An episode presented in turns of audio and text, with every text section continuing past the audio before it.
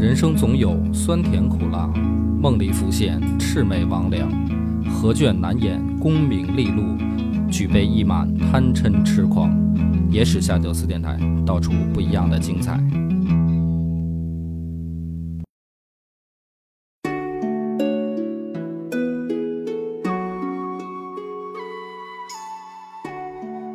大家好，欢迎收听《野史下酒》，我是主播恶把波。新佛，今天佛爷特别兴高采烈的跟我说，他要谈谈爱情。哎怎么这个婚姻出事儿了？哎，没有，就是因为呃，一直都说这个波哥是个直男，啊波哥自己也这么说啊，我承认。对，然后听众也老说，是吧？嗯然后呢，我觉得直男聊爱情嗯特别有味道啊，你你是直男？吗？你觉得？我还你算吗？你算暖男吗？没有你那么刚。但是其实听佛爷的这个聊自己媳妇儿，都是这个满脸的甜蜜啊，哎，也是老婆迷，属于嗯 你不太直男，我觉得。呃，跟你比，很少有那么直的人了。嗯，行，对。但是我觉得呢，跟这个波哥聊爱情，应该会是一件很有意思的事。好啊。然后另外呢，就是也是咱们这还是诗词乱舞嗯。这个篇章啊，之前也讲了很多这个诗诗这个诗人了，是。吧？是之前呃，博哥也讲到黄庭坚了啊，对。吧？什么桃李春风一杯酒，江湖夜雨十年灯啊。对，啊，那。之前其实也讲过白居易，是。对吧？这个《琵琶行》，然后不管是白讲白居易还是讲黄庭坚，其实里面都会带出一个人叫苏苏轼。对，啊。那今天呢，我们想讲一讲另一个人哈、不是是，不是苏轼，还不是苏轼哈、嗯，他叫秦观啊，啊秦少游。徒弟对，那秦观呢，就是我们对我们就是每集都不每集不讲苏轼，但集集都有苏轼，是吧？挺好。对，然后秦观呢，其实就是啊、北宋年间著名的情歌小王子，嗯，对吧？今天要讲爱情，所以我们就从秦观开始聊啊。先来首代表作。对，那今天其实我们最后会落到哪首诗呢？其实就准备以这个秦观写的这个《鹊桥仙》啊，作为咱们今天的这个落脚点。然后这首诗是怎么写的呢？叫“仙云弄巧，飞星传恨，银河迢迢暗度。金风玉露一相逢，便胜却人间无数。柔情似水，佳期如梦。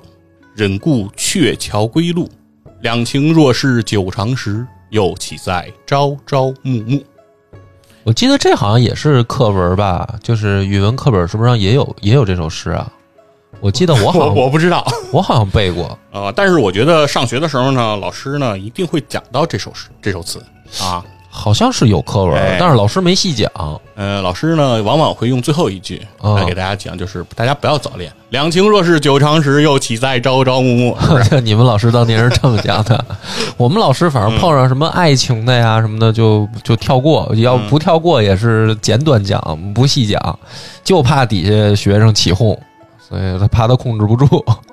对，所以说呢，这个这首词呢，就是很多人都知道，很熟悉啊。那那秦观呢，其实也是凭这些词啊，奠定了自己这个情歌王子这样一个地位。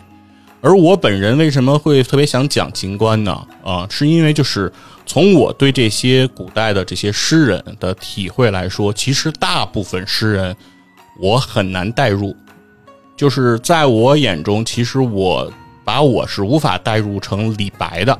嗯，对，就是说我不可能有他的潇洒那个气魄，我也不可能把自己代入成白居易，因为就是你知道，你也不是那个神童，嗯对你也不会是苏轼这种啊天下的闻名的这种大才，是对。但是秦观呢，我会更容易代入。当然不是说我的才华能比秦观啊，肯定比不了，对，肯定不如啊，肯定比人差的多的多的多啊，跟人家比就是一粒沙子，是吧？很低矮。但是为什么会更容易代入呢？是因为我看秦观这个人的一生，他很有意思，就是秦观是一个像我们一样的一个普通人，他像在了哪儿？就是秦观不是一个专注的人。啊啊，他活得很多元。其实秦观一直有很多想要做的事儿，就是呃，最终他成为了为人津津乐道的情歌小王子，但这并不是他这一生的追求，或者说他一生追求的东西，其实他始终也没有碰到。所以这才是可能我对于秦观，我会更加容易去带入他。然后，因为我知道，就是我们普通人也一样，就是兴趣很多，什么事情都想干，觉得自己都能干得好，但是怎奈呢？这个社会并不给我机会啊。其实很多时候会有这样的想法。然后这个时候，其实我就会想一想秦观，看一看秦观，就会你会觉得，就是很多东西是求之不得的。对，很多时候就是每个人的成就，除了自己的天赋和能力，其实还是有很多外在的因素所制约的。哎，那这个就是我想讲秦观的这个原因哈。当然，其实也是最后我们还会落回来再讲讲爱情啊。嗯，那说到秦观呢，秦观呢生在了一零四九年啊，这一年呢是这个宋仁宗的这个年号啊，叫皇皇佑年间啊，一零四九年。他去世呢是在一一零零年。整个秦观这一生啊，就只有五十一岁，并不是一个呃很长寿的人。那秦观出生在哪儿呢？他出生在今天的这个江苏高邮，啊，汪曾祺写过一篇散文哈，说这个高邮的这个咸鸭蛋，嗯啊，把这个高邮的咸鸭蛋写的是特别的香啊，流油的这个咸鸭蛋啊，当地土特产，所以高邮呢也通过这个呢也非常的出名当然这也是秦观的这个故乡。那秦观的这一年呢，他是活在，他是生在了仁宗年间，仁宗是北宋的第四个皇帝，四帝仁宗啊。那其实秦观这整个的一生虽然只有五十一年，但是他经历的皇上特别的多，嗯啊，他其实经历的这段时间，你会发现整个北宋王朝的这个当家人其实的变换是非常的莫测，而且呃，很多的皇帝呢都会不止一个年号。那这就是比如说皇帝年幼的时候没有亲政，他会是一个年号；等亲政以后，他又是一个年号。那年号的更迭其实也是政局的这种变换。所以说，秦观就生活在了秦观就生活在了那样一个啊变幻莫测的一个年代。那秦观呢，他这个小的时候就被传说非常的聪明，也是属于这种神童的角色啊，博览群书，而且呢还好游历。啊，当年就去过湖州啊、杭州啊、润州这些地方来游历啊。润州就是说的今天的江苏镇江，这些地方他都等于是读万卷书，这个行万里路啊，这样的一个人，很符合他的字嘛。哎，对，少游是吧？秦少游。那在这个熙宁元年啊，这个时候就已经不是这个宋仁宗了，然后已经是这个宋神宗的这个时候了。而西宁这个时代就是一个非常具有标志意义的时代，那就是王安石变法的那个西宁变法那个时代。对，那在那个时候呢，秦观在自己的游历过程中，他写了当时的一些篇章啊，一些文章。他曾经呢看到了，比如说老百姓的疾苦的这些生活，他写下过《福山艳赋》啊，就是关心人民的这种疾苦。同时呢，他还写过这个叫《郭子仪单骑见鲁父》。哎，那也就是从这篇赋能看出，秦观其实秦观是有一种这个叫什么呃军旅之梦或者从容之梦啊，他其实一直有想要上马为祖国来报效的这样的一个情怀。事实上，他也有非常强烈的这个军旅梦。但是秦观虽然有这个梦，但是终其一生，我们会看到整个这个梦是没有成的。那到了这个公元的一零七八年，也就是熙宁十年，发生了一件事情。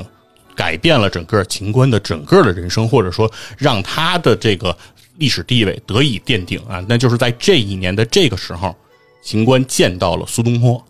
因为熙宁变法，王安石和苏东坡的政见是不合的，所以苏东坡当时是被贬谪了，贬到了这个徐州。那秦观就跑到了徐州的这个地方，然后他说了一句什么呢？他给苏东坡写了个小纸条，上头写的是：“我独不愿万户侯。”唯愿一见苏徐州，哎，就是我不要家财万贯，不要什么那个高官厚禄，我就想见一见你苏东坡，啊，这个马屁拍的是非常的好啊，啊，那苏东坡呢，当然就是对这样的马屁，就是千穿万穿，马屁不穿，是吧？你夸的好，而且有才华，那苏东坡当然就愿意见他。那苏东坡见到他之后，觉得秦观确实很有才华。哎，就是当时苏东坡称这个秦观啊，说有屈宋之才。那屈是指的屈原，宋是指宋玉。哎，这就是楚辞的大家嘛。嗯，那可以见得苏东坡对秦观这个评价是非常非常高的。于是呢，苏东坡呢就开始勉励这个秦观，就说：“你既然有这么好的才华，你应该去为国家报效，对吧？因为其实公元一零七八年，秦观已经二十多岁了。”就是已经不是一个非常年轻的小孩了，其实已经是个成年人了，但是他这个时候还没有功名，嗯，对，所以苏东坡就勉励他说：“你你去考个功名嘛，然后你也要应该为官来，呃，为你为国家来报效嘛。”那这个时候的秦观呢，就是两次科考不第。而在整个的过程中呢，虽然啊，虽然秦观也想考取功名，然后他也很聪明，但是他就是对于考取科举这件事情不是特别的上心，他很多的时间和精力就流连在这个洛阳的这个花街柳巷当中。哎，就是秦观是非常好玩的人，即便就是在苏东坡极为这个用心的去劝勉他说你一定要好好学习，天天向上，但是秦观啊依然就是痴心不改。其实这个也跟我作为一个普通人这个视角很接近，就是很多时候就是也会有师长。对吧？也会有这个过来人会劝勉你说，啊，趁着年轻，你应该踏实心来，多学一学，对吧？多提高自己，然后多怎样？但是事实上，你也知道那个对啊，你说觉得他说的肯定对，而且你也知道说，如果你不这样做，未来有可能会后悔。但是事实上，真实的情境当中，我也没后悔 啊，就是就是你依然就是你依然还是不会那样做啊。对，所以说我觉得这这就是秦观可能跟我们更加接近的时候。啊，但是呢，秦观呢和我们又不一样，就是有才华，才华太横溢，嗯，所以说在人家这个是吧玩夜店的这个过程当中，像咱们现在看到的一些人玩夜店，可能就开几个黑桃 A 是吧？人家这个秦观，人家就能写出来什么“碧野朱桥当日事，人不见水空流，韶华不为少年留，恨悠悠几时休”，哎，就是才华横溢啊。在自己玩的过程当中，就能有这种感悟啊，并且写出这样的词句，确实是一个很有文采的人。而且就在他准备科考的这些年这些当中，其实秦观啊创造出了他整个生平，他作为词人生平最牛的这个佳作啊，就是他在元丰二年在绍兴游玩的时候，给一个歌妓写了一部作品，叫词牌是《满庭芳》。啊，这首词里的这个名句就是像什么“山抹微云，天连哀草，销魂当此际，香囊暗解，罗带清分，慢赢得青楼薄幸名存。”啊，这是摘选啊，不是连不是连贯的。那这首词当时是被苏东坡大为的惊叹，嗯，觉得秦观太他娘的有才华了，所以当时苏东坡给他送了一个绰号，因为他这句话这首词的开篇就是“山抹微云，天连矮草”。苏东坡说他爱极了这八个字，所以他送了秦观一个号叫“山抹微云君”。哎，而且并且啊，苏东坡呀开始调侃秦观。他说什么呀？他说：“他说这个秦观啊，你现在写词儿啊，不是跟我学的，你写词儿跟我可不是一路子。你写词儿像谁呢？你写词儿像柳永。嗯，哎，你是在跟柳三变学写词写词呢？咱们日后所谓的豪放婉约之分吧。”可以这么简单理解，对，然后所以苏东坡还给他写了一个小联儿，叫“山抹微云，这个秦少游，露花倒影柳屯田”。哎，就是“露花倒影”是这个柳永词里的名句啊。摘出来之后，就给他说说，哎，你就是像柳永一样。但是秦观对这件事情是否认的。嗯，哎，秦观说，嗯，不同意，说那个我虽不才啊，但是不至于此啊，我还不至于学这个柳永。自己不承认，但是苏东坡说：“你那罗那什么香囊暗解，罗带清分，你这就是刘永，就是两个人算是亦师亦友间啊，就是这种互相的这种调侃。但是能看得出来，就是秦观的词风整体是和苏东坡这种豪放派是不太一样的。对，所以秦观也是婉约派词人的代表之一。对，所以这这个也是这个秦观和呃苏东坡之间的一个差别。”那这个秦观的整个词风呢，有人形容啊，也是拿秦观自己的这个词里的这个诗句来形容，叫“自在飞花轻似梦，无边丝雨细如愁”。哎，说的就是秦观整个的这样词藻的一个一个程度。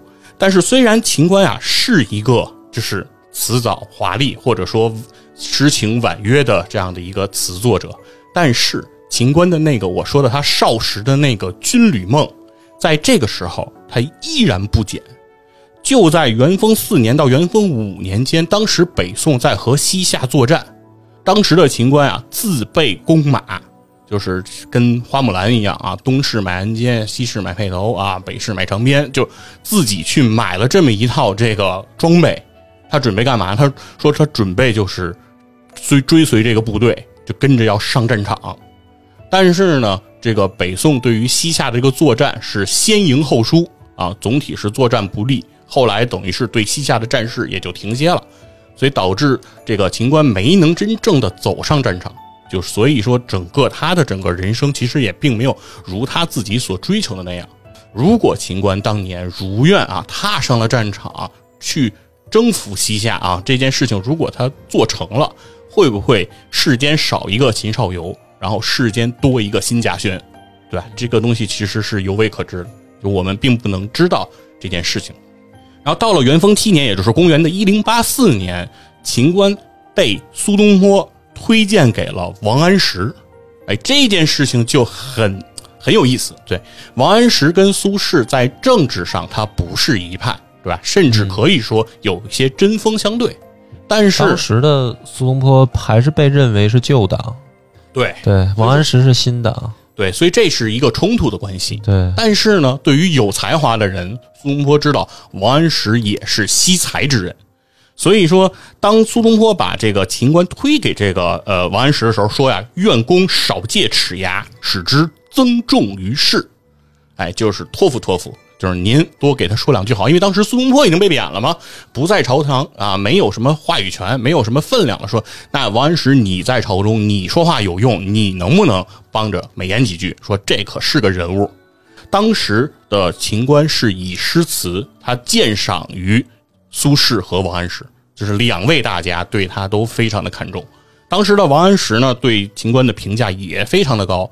他说秦观的这个诗词叫“清新似鲍谢”，这里的“鲍”是指叫鲍照，“谢”是指蟹条。这两位呢，都是这个啊南北朝时期南朝著名的这样的一个词人啊，水平文采都非常之高。那等于是当时的苏东坡是以屈颂来比喻秦观，嗯，而到了王安石这边以鲍谢来比喻秦观，这都是历史上知名的这个文学家。但虽然都知名，可是两个倾向可就不一样了。南北朝时期，南朝的这个鲍谢，他们我觉得王安石更多的指向的是他们写诗的题材内容。就是苏东坡，他比作曲颂嘛，曲颂很多时候楚辞的风格还是比较偏大气磅礴，就是宏大命题吧。嗯，所以说，可能苏东坡看到的是秦观这方面的这个朝向的才华，那但是王安石可能看到的是另一方面，就是婉约那边的。嗯，对，所以王安石用的是清新啊，对就说秦观的词呢比较的清新啊，嗯其实可以说可能是从格局上认为不够嗯啊，当然他对他的才华还是非常的包养和满意的嗯啊。到了元丰八年，终于终于啊，秦观是终于考中了。嗯考上了进士啊，就当了这个定海的主簿和蔡州教授。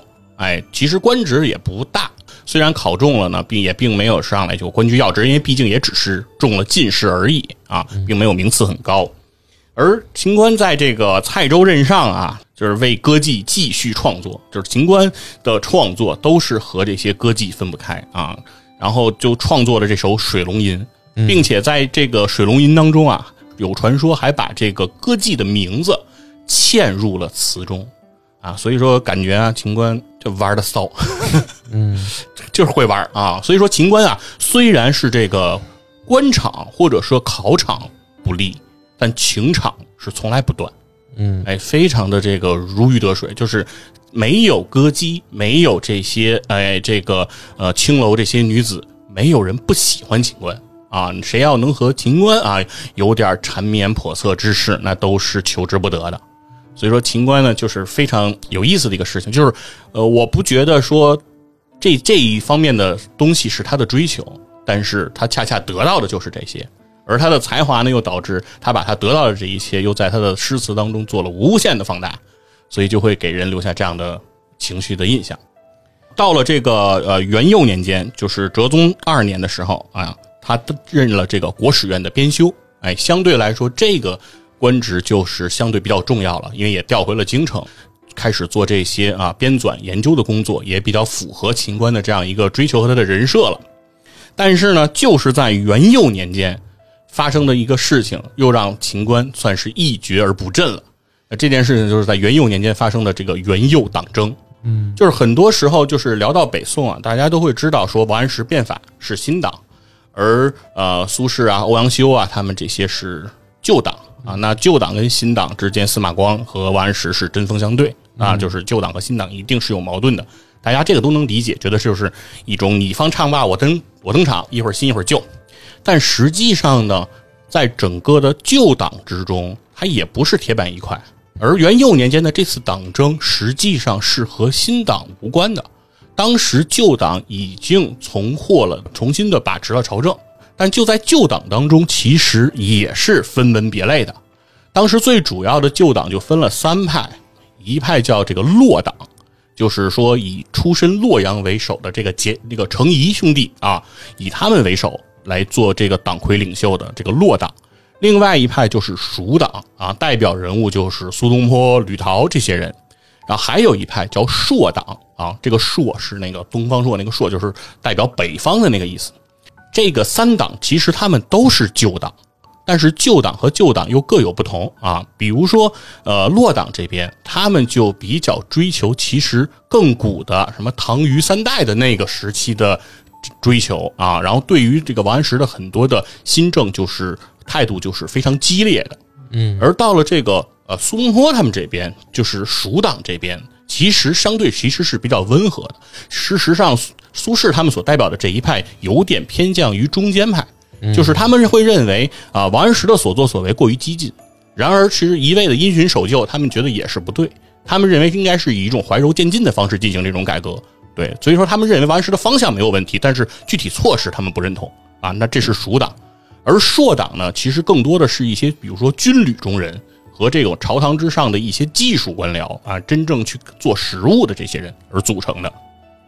而这一次，其实这个秦观受到牵连，其实就是因为落党中的这个贾谊啊，当时是为了攻击苏东坡和吕陶，然后顺带着把这个同为这个苏东坡一派的这个秦观也就捎带上一起啊，就给参了啊，同时也就受到了这样的一个打击。而这三党之间的这个争斗啊，其实也非常的有意思，它并不是一成不变的，就是说三党之中啊，大家门庭林立，我是哪儿的，我就是哪儿的。对，其中比如说这个三党之中有一个叫朱光庭的人，他原本是洛党出身，而在洛党和蜀党之间两派相争之后啊，这个程颐去开学讲课了，然后苏东坡也被贬了，那等于是两派两败俱伤之后，朔党开始扶摇直上的时候，他就马上改换门庭，从落党又变成了硕党。所以其实这之间的人员的更替是很多的，所以说政治其实它是非常复杂的，不是咱们想象的说永远只有 A、B 两面啊，其实是一个多面体的一个存在。而秦观呢，显然在这种叵测的这个政治格局中，他是不适合的，所以他很容易呢就被大就是被贬除啊，没有再得到重用。然而呢，就是在这样被贬的这个期间，其实也有过一段短暂的欢乐时光，那就是当时呃一共四个人啊，秦观、黄庭坚、晁普之、张磊这四个人呢，都以苏东坡门人自居。嗯事实上，他们四个人和苏东坡啊，并没有明确的师承关系，不是说他们啊按相声门说嗯，没摆支，对 对吧？就是，但是他们都自称苏门的这个弟子啊，以苏东坡为榜样，所以他们当时就称号称叫苏门四学士，而并且当时也和苏东坡呢来往非常的密切。而这当时的这苏苏门四学士啊，他们当时都在国史院上班，哎，都在一个单位，哎，这就非常好了，气质相投，哎，交情莫逆的这样几个人啊，正好又凑在了一起。所以当时呢，而且他们在政治上当时又不太得势，所以这几个人呢就经常结伴游玩啊，在这个各地啊，就是喝酒啊啊，这样这样来这个 happy 啊，各种各种的搞 party。当时这个文人搞 party 啊，他也得花钱，那基本上是一种轮流做东的这个形式。而秦观在这个时候啊，就体现出了一个件事儿，就是秦观刚才咱大家讲讲过，他比如说好游历啊，然后而且和这个歌姬来往密切，然后等等这些事情。但是呢，咱们没有讲一件事，就是秦观到底有没有钱。所以秦观当时的这个经济啊很窘迫，所以经常其实就是没有钱。所以当时这个苏门四学士啊搞这些 party 的时候，当大家突然发现秦观每次其实出来想来做东的时候，就显得囊中羞涩，比较的这个哎面露难色。于是大家也很有默契的，其实就取消了秦观的这个轮流做东。但即便这样，秦观当时的生活依然窘迫，所以经常啊需要靠这个邻居、街坊的这样一个接济。而秦观也不白要人家的钱啊，秦观是给人家写诗词啊，写诗词跟人家换米啊，换换这个银钱来润对润笔来度日。所以感觉这段时间啊，秦观虽然在经济上显得有些窘迫，但是在精神上他应当是愉悦的。时间又到了元符年间，等于又出了一个年号啊。这元符年间发生的一个大事呢，就是宋哲宗崩了啊，宋徽宗继位了。那这个就是等于是到了这个秦观这个生命的这个末期了啊，同时也是这个秦观这个被贬的这个比较惨的这个时候了。这个时候，秦观他被贬到了哪儿呢？他被贬贬到了这个雷州啊，雷州就是南边了。呃，雷州就是今天的广东湛江。湛江是哪儿呢？就是湛江，再往南走就是海南岛，嗯，哎，就是这个琼州海峡，哎，它等于是差一步到海南。而当时的苏东坡呢，就在海南，对，吃海鲜的。苏东坡就去摘椰子去了。呃而且这个时候呢，其实秦观是整个的人生是认为走到了这种最低谷，就是已经贬无可贬了啊，已经还有海南的吗？是不是苏轼还在那儿等他吗？对就是基本上吧，啊，已经快了。就是说到雷州，其实和到海南也就差不多了啊，基本上都是天涯海角的地方嘛。所以说呢，这个时候的这个秦观其实感觉是悲催的一个状态啊。但是很快呢，就是这个朝局又发生了这种变化风云的这个莫测，嗯啊，苏东坡先是复起了，是从海南哎回到这个大陆了。嗯，那回到大陆的第一站呢，就是雷州。对，哎，回到雷州，苏东坡第一件事就去见秦观了，因为苏东坡知道秦观一定过得很惨。那苏东坡其实在这个过程当中跟秦观的交流当中，其实对秦观是又给予了一些勉励和这种支持，就是说，呃，说同为天涯沦落人嘛，啊，真是就是我们之间的这种境遇，其实都是同样悲惨过，但是人生还是要继续的。所以秦观其实得到苏轼的这样的勉励之后，其实还是颇为受用的。虽然这个就是秦观和苏轼的最后一次见面啊，从此以后其实两个人就再没有见过了。嗯啊，因为苏轼也快死了。对，然后秦观呢，其实也还很快，也等来了他的复起。哎，当时呢是把秦观要复起，让他迁至这个衡州，哎，去当官了。那这个时候，其实对于秦观来说是一个非常开心的事儿。而秦观呢，在自己一路复起的这个过程当中啊，就是也是这个呃玩心大盛，因为刚才一直在讲秦观是个好玩的人，他不绝对从来不是在生命中最专注的那个人，比如他的旅程一定非常的旁顾周围的风景，所以秦观在自己的复起之路上呢，其实也多次做了这种游览。那就在秦观游览一处这个名胜古迹啊，游览一处这个呃祖国的大好河山的这个过程当中，秦观跟下人说：“我渴了，你给我弄点水去。”然后他下人呢就很快就去给他找水啊。但是就在下人把水送到秦观手边的时候，发现秦观已经死了。所以说当时呢，其实有一种说法比较戏谑啊，是说秦观是被渴死的。所以秦观五十一年的人生其实就很快就这样走完了，呃，并没有留给大家特别多的内容，或者说秦观在自己的人生之路上，你说在他的仕途上，在他的官场上，在他啊安国兴邦上，在他的这些事情上，其实可能没有留下什么太多的丰功伟绩，但是他留下的诗词呢，就也足够的璀璨。嗯而且秦观呢，其实非常有意思的是，他在自己复起之前啊，其实他被贬到雷州之后，他就感觉到自己的生命可能是要到尽头了。所以秦观在自己没有死的时候，就是他不是在游览之后渴死的嘛？但是秦观在自己去世之前就已经给自己写好了一个挽词啊，这个挽词写的是叫“家乡在万里，妻子天一涯，亦无挽歌者，空有挽歌词”。啊，这个就是整个秦观啊，给给大家留下的这样的一个最后的作品。那整个秦观的一生呢，可以说的是叫宦海秦郎天下事，一生淮北自忧中。其实他一生其实都是抱着这种想要去报国，有着一心的雄心壮志，但是不得已啊，一直流连于这个花街柳巷当中，然后成为了这样一个情歌王子的这样一个形象。那回到我们最终啊，要给大家去再介绍的这首这个《鹊桥仙》。那这首《鹊桥仙》呢，首先看到这个词牌，其实就非常的有这个命题作文的感觉了，是吧？鹊桥仙嘛，鹊桥就是牛郎织女鹊桥会，是吧？说是这个啊，很多年才能相逢一次。那其实这就是一首就是寄托相思这样的一首词啊。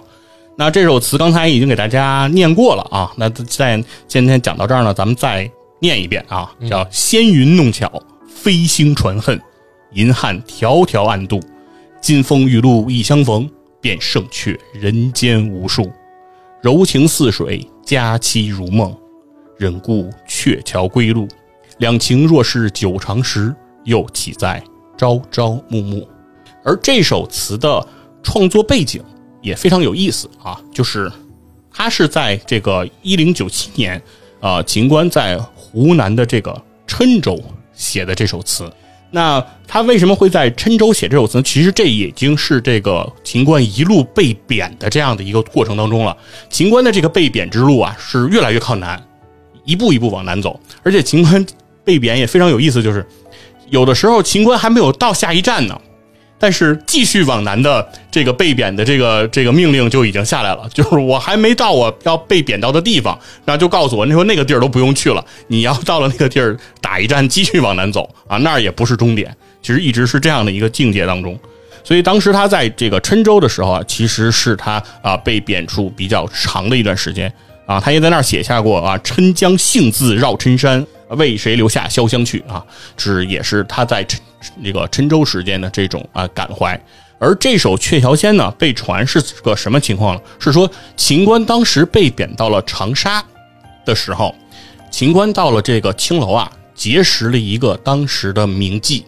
这个人，这个名妓啊，听说对方是秦观，因为刚才从这个秦观在这个苏门那个四学士的这个游历当中，其实大家能明白啊，秦观是没什么钱的。秦观并不是说是能一掷千金的那种哎豪客，而对方只是因为知道他是秦观，所以不收秦观的钱，和秦观 哈哈哈哈哎了一番啊，嗯，哎就是非常非常的生动啊，而且啊说是就是相当于是谢了自己所有的课，就专程的陪这个秦观在长沙做了多日的这个游历，并且因为秦观。他是被贬嘛，他必须得走，他不他不能到到这儿停，所以秦观得走。所以说，在秦观走的时候，说是这个歌姬或者说这个名妓，他特别的不舍。哎，两个人啊之间这个缠绵叵测了一番呀，啊，让让秦观啊也是哎意味深长啊，回味犹深。所以到了这个郴州的时候，秦观在自己的被贬这个途经当中，就又想起了这个人。又想起了当时和他这个有过这样浪漫的一段时日的这个青楼女子，而这个时候，这个青楼女子和他又不能相见，嗯，哎，所以他就写下了这首词。这回今天的这个诗词乱舞，我是不想打算，因为这首词已经给大家念了两遍了啊，嗯，那就不想给大家再说一句一句咱们翻译这个事情，倒没必要，写的还是很通俗的。哎，对，就是金风玉露一相逢，便胜却人间无数。对，你就想去吧，啊。对，反正这种这种东西就是仁者见仁，隐者见隐嘛啊，这个东西其实就是这种描绘啊。我觉得这个词就是已经能体现出他的这种感情了。而这这个典故啊，当然这也只是传闻之一，还有一种传闻啊，说这首词呢不是写给别人的，是写给这个秦观自己的妻子。哎，因为秦观也写，最后自己的挽词里也写嘛，“妻子天意涯”，就是和自己的妻子远隔天涯海角，他也是对妻子有思念的，对吧？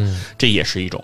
当然，还有一种说法，嗯，是秦观这首词写给的不是别人，写给的是这个苏东坡的侍妾王昭云。嗯，哎，就是苏东坡写“十年生死两茫茫，不思量，自难忘”哎的那个王昭云。都猜女的，我觉得他是写给皇帝的。哦，因为这个金风玉露，这都是皇恩。就是大部分古代文人，他习惯用这个形容皇恩啊，雷霆雨露俱是君恩。对啊，所以这个金风玉露一相逢，便胜却人间无数。就是皇帝，你什么时候叫我回去啊？我开玩笑啊，也可有一解但是我是说，这个关于王昭云的这一段也是比较有意思，因为王昭云呢算是秦观小师母，嗯，对吧？因为秦观以这个这个呃苏门学苏门弟子自称啊，以苏东坡的学生自居。那王昭云呢是苏东坡的师妾，是苏东坡的老婆啊。嗯，那这样的话呢，秦观应该叫人一声师母啊。那但是很多有传言啊，说秦观对王昭云是一见倾心。啊，非常的喜欢，所以这一首词呢是秦观写给他的啊，来表达自己这种哎，就是得不到也很想要的这种这种思这种思念。而反正，在坊间呢，这种关于有一些不伦之恋的传闻呢，是颇为受人关注。所以说，这也是呢，大家对于秦观的这种作品或者秦观这个人啊，有着这种丰富多彩的一些联想。哎，总之呢，这首词呢，它是一个我认为非常。具有传奇色彩的，从它的文字上来说，它很美妙，它很传神，然后它的情致很真，很真诚，很真诚啊。同时呢，它的创作背景呢也有很多的故事，所以就感觉非常的有意思。那其实呢，最后还是落到这一个句话，我们要聊爱情，对吧？节目到这儿，我们就该聊聊爱情了。嗯，那其实核心呢，其实就想问波这句，就是秦观的这一句“两情若是久长时，又岂在朝朝暮暮”。嗯，你怎么看？我觉得很有可能是写给男人的。我，嗯，因为男的之间嘛，就是好久不联系了，然后那个再再一联系，还是好哥们儿。对于这个女生来说，这个情关，这个你要是信了，你就等死吧。女女生是不能不联系的。这当然开玩笑了。我觉得在古古代嘛，古代来说是有可能的呀，因为毕竟通讯不发达，然后相见时少，离别多，嗯，所以有这种感情嘛。就是我觉得距离产生美的这种这种可能性还是挺大的。嗯嗯，但是你说它是爱情，我这边倒是不能苟同，就是。因为大家听佛爷讲完整个秦观的一生，就知道了，说他这个所谓的用情啊，也也不是那么专一嘛。嗯，我对非常的不专一。对啊，我而且很多的时候说不好听一点儿，就是就是侠妓嘛。嗯，对吧？就是说再说难听点儿，就叫嫖娼嘛。所以对于这这种这种人生，我我觉得他写出这种漂亮词句呢，更多的是一种。呃，反正我我不相信它是爱情了，我觉得更多的是一种炫技，就是炫炫。反正我听着觉得炫技成分挺大，为了写而写，嗯，是。所以我觉得秦观他与其说是写爱情，更多的还是像炫技。炫技的这种东西呢，就或者我的感觉来讲，就少了一分少了一分真挚吧。看你怎么去理解这个事儿了。有一些，有一些诗人吧，他去对自己妻子啊，或者嗯心爱的人呢，他往往这个透露的不是不是情关这种，就是我们在一起的时候美好一下就行了，嗯，而更多的是一种呃相守和相思吧。比如说，杜甫写自己的老婆，经常就是称呼为老妻呀，什么就这种嘛。嗯，或者还有一些悼亡诗嘛，就是比如说媳妇儿死了的那种感情，跟秦观的这种还是不太一样的。所以你要说问我现在对这件事儿的理解，我是觉得，如果你说搁搁五年前、十年前，就是年轻一点还在谈恋爱的时候。我觉得我我会觉得秦观这个写的是爱情，但是放在这个已婚了 这个岁数，你再问我这个问题呢，我是觉得这个叫调情，这个不叫爱情。就是我觉得他这个啊，你因为不用翻译了嘛，写的很直白，就是太像一个分开时候送给姑娘的情书了。嗯。不像是一个对待妻子或者说心爱的人的状态。嗯，我觉得就是确实，就是怎么说呢？就是因为我们上学的时候，老师会讲这句话，告诉告诉大家，劝勉大家，就是老师他不能说，就是你们现在谈恋爱不对，他不能说爱情有错，对吧？因为这个是人间美好之物，对吧？呃，一个有一点点情操、有一点点情商的老师，他不会直接这样来去否定他，但是他会告诉你说，你现在的这个时候做这件事情，他可能没有结果呀。对吧？然后你们之间现在谈恋爱，他会问我说：“你们又能干些什么呢？对吧？其实什么也做不了，对吧？你们还是得上学，对吧？上完学还是得回家，你们并不能真正在一起。那所以他就会告诉你说：那但是我不觉得说你这个东西一定要被他把它消灭，但是你可以把它先留存。哎，他说：两情若是久长时，又岂在朝朝暮暮呢？”你们没有必要说是随时随地要粘在一起，对吧？什么也不顾了，是吧？课业也不顾了，然后父母的这个这个这个教育也不管了，对吧？就非要做这件事情，这样去叛逆，他觉得没有价值，他会这么去讲这件事情。但是如果这件事情换做了两个成年人，两个可以自由恋爱的人的身上，那这句话，我觉得“两情若是久长时”，那又岂能不朝朝暮暮呢？对吧？就是。如果两个人你没有朝朝暮暮的决心，你为什么要在一起呢？嗯，对吧，其实，当然这个话呢，我觉得现在可能大家对于这个男女感情和甚至是男女的这个怎么说呢，叫叫地位吧，因为现在不是这个女性意识崛起嘛，嗯。呃，我们的这种发言很很难又不被人联想到说，哎，你这又是直男直男式发言，嗯，对吧？就是你觉得什么是朝朝暮暮也好，还是长长久久也好，那不是人家姑娘还不这么想呢，是吧？啊，我觉得这这个就别较真儿，别抬杠，这是我的一家之言。我觉得，我觉得从负责任的角度讲吧，就是呃，你对一个女女女人负责的角度讲。嗯啊，这个什么两情若是久长时，又岂在朝朝暮暮这种话，就是狗屁，就是就是渣男，他他去说可以，对对，就是你你既然要是喜欢人家，那你就是争取长长久久呗，就是争取白头到老嘛。我甚至认为，就是说对于婚姻来讲吧，这是一个负责任的态度。嗯啊，如果你是就是说我啊，我们恋爱轰轰烈烈爱一场，我就追求那种就是绚烂一般的 这个感。烟花一般的感情，如樱花一般是吧？啊，这个如绽放这个在天空当中的花火一般什么的，听起来是美很美好啊，听起来好好像让人觉得很很绚烂，但是实际上作为这个已婚男士，我们就我我觉得就是狗屁啊，很扯淡是吧？对，或者在在反正我这个人吧，一般这个就是不不怕自爆啊，我再是爆言爆言爆言式发言嘛，嗯。就我现在回想起来，比如说上学的时候谈的那些恋爱，就是胡闹，就就是胡闹，就对于女孩来说也不好。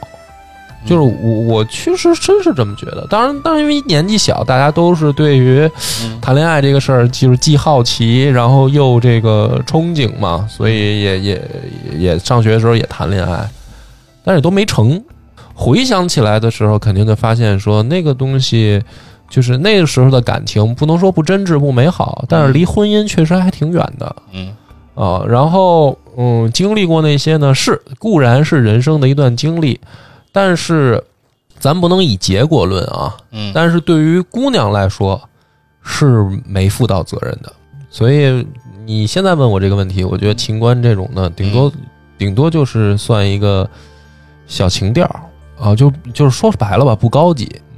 然后呢？其实我是想说什么呀？就是我觉得其实谈不到负不负责任，就是没有说谁一定要对谁负责。但是我是说我单纯不同意他这句话呢，就是说我认为两个人如果相爱，就是说如果你足够喜欢一个人，足够爱一个人，你就是想和他朝朝暮暮、时时刻刻、分分秒秒。嗯，这我觉得就是这种冲动。嗯，那你的这种冲动。如果你说这随着时间你的这种冲动会变淡，那就是不爱了，那就是不够那么爱了，没有像以前那么爱了。当然，这是呃你的生物激素决定的，对吧？是你的荷尔蒙决定的。但是不论是什么决定的，它的结果就是这个，不用编织这样美妙而华丽的辞藻来去做一些修饰和欺骗啊！我我是觉得这种话在。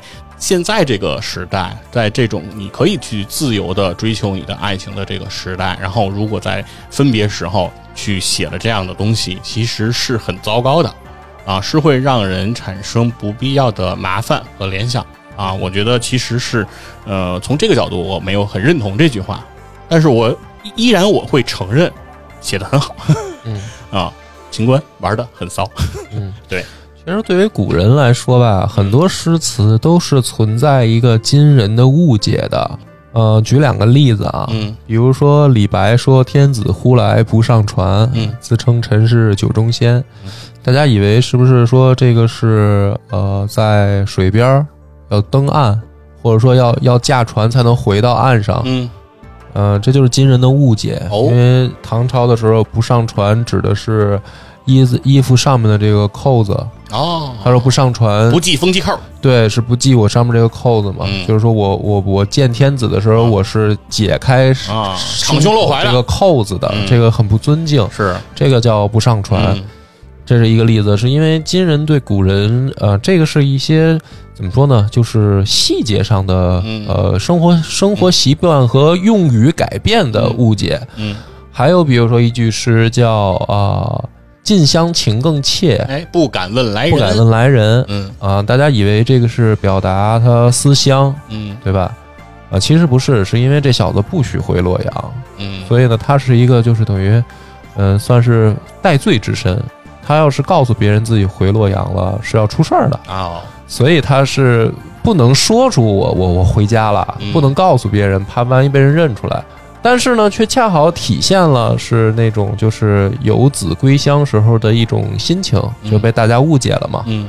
是吧？是，所以就是说，读唐诗，呃，不，就或者说不光不光唐诗了啊，就是读古代诗词的时候啊，很多情况下都会很容易存在一种误解，有的是像李白那种，就是生活习惯跟用语改变的误解嗯，有的是不了解诗人当时所处的呃环境和背景的情况下，字从字面意思产生了误解。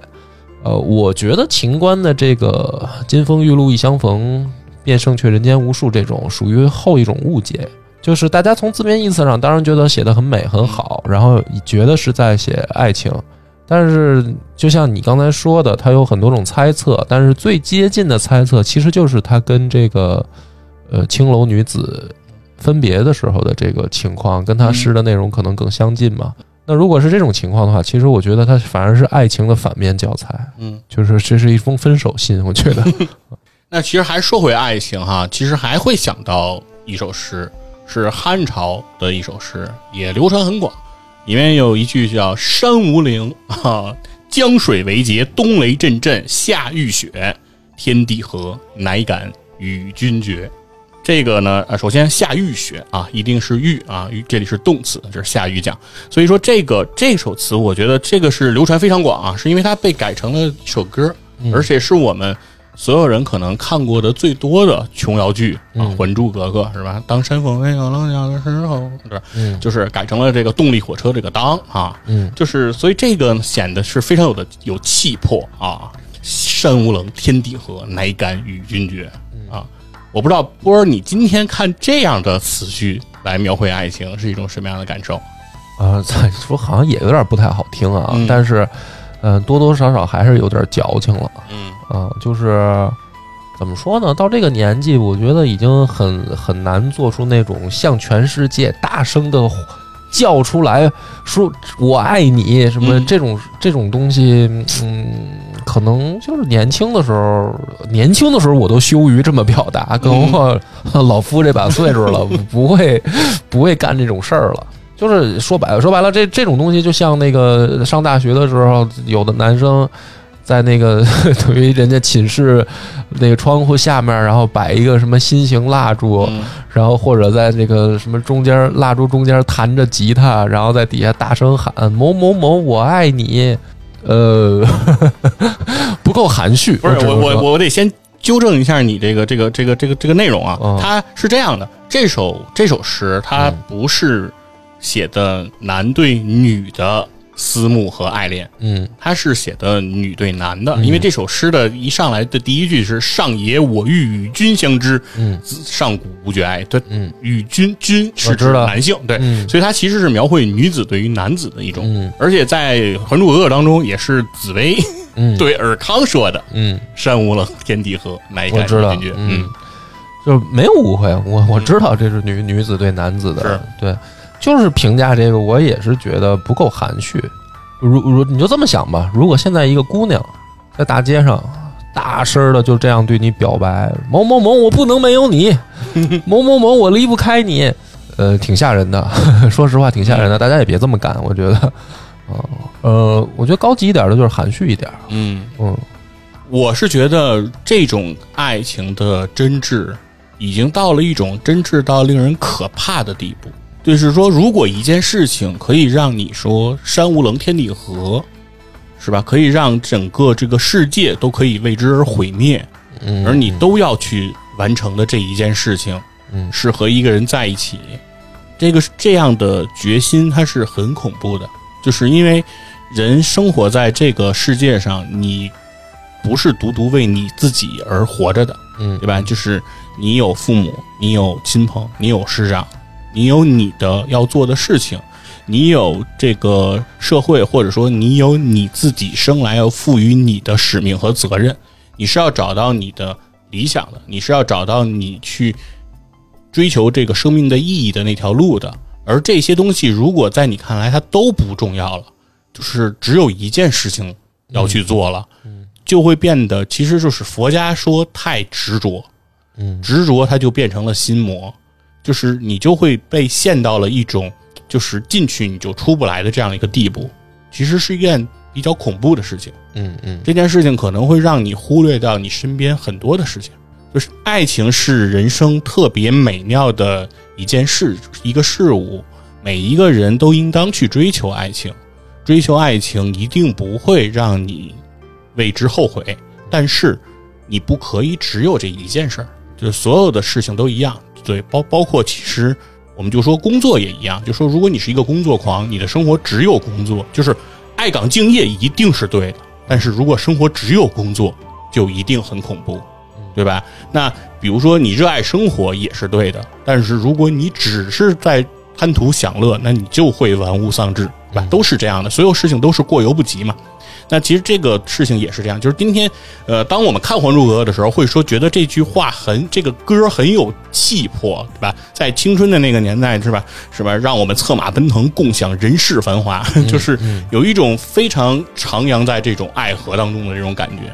但是回过头来，其实这个在这个年纪，我们再看这个话，其实能感觉出来，其实这种决绝是一种我们觉得有一点恐怖，有一点是说让人觉得过于的不管不顾了。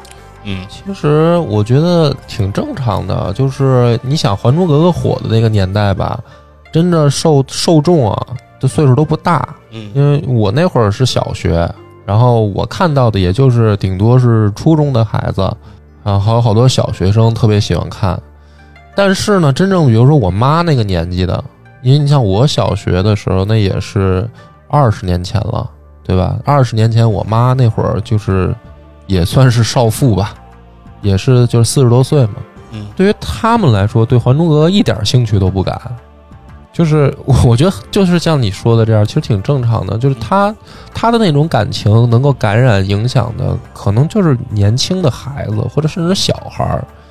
但是真正的岁数稍微长一点了，对于那个东西就是觉得 好像也就那么回事儿了。嗯哦，对，所以说就是这句这句诗啊，其实就是对比呃秦观的这种这这这一句，就是其实是有反差的。其实我觉得是有不同的极端的，就是秦观那个感觉就是可以不联系，我们可以不联系，但是我们的心始终在一起。那这就是渣男，谁跟你说这话你就让他滚 啊！就就这个就不要信。对对，当然这这嗯这是这一句呢，又感觉是女性对于男性的那种这这这种痴迷啊，这种嗯痴情不改。对但是事实上有一个很残酷的事，就是在古代有很多这种描绘爱情的骚词儿哈。嗯问世间情为何物啊，是吧？什么情不知所以，一往而深。那这些话其实它有一个共同点，就是大多数写这些诗句的人都是男的。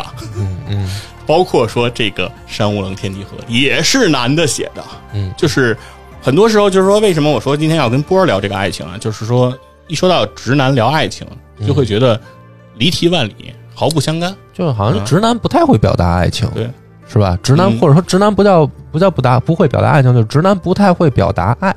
或者说，甚至认为男性嗯对于爱情都钝感，嗯而女性往往对于爱情的这种敏感度是更高的，嗯而对于这种呃情愫的这种掌握会更强。嗯其实我们会发现，其实呃从古诗词来看，其实很多脍炙人口的这些骚词儿都是男的写的。嗯 对，就是其实男性在呃表达爱情这件事情上，其实自古以来他并不差。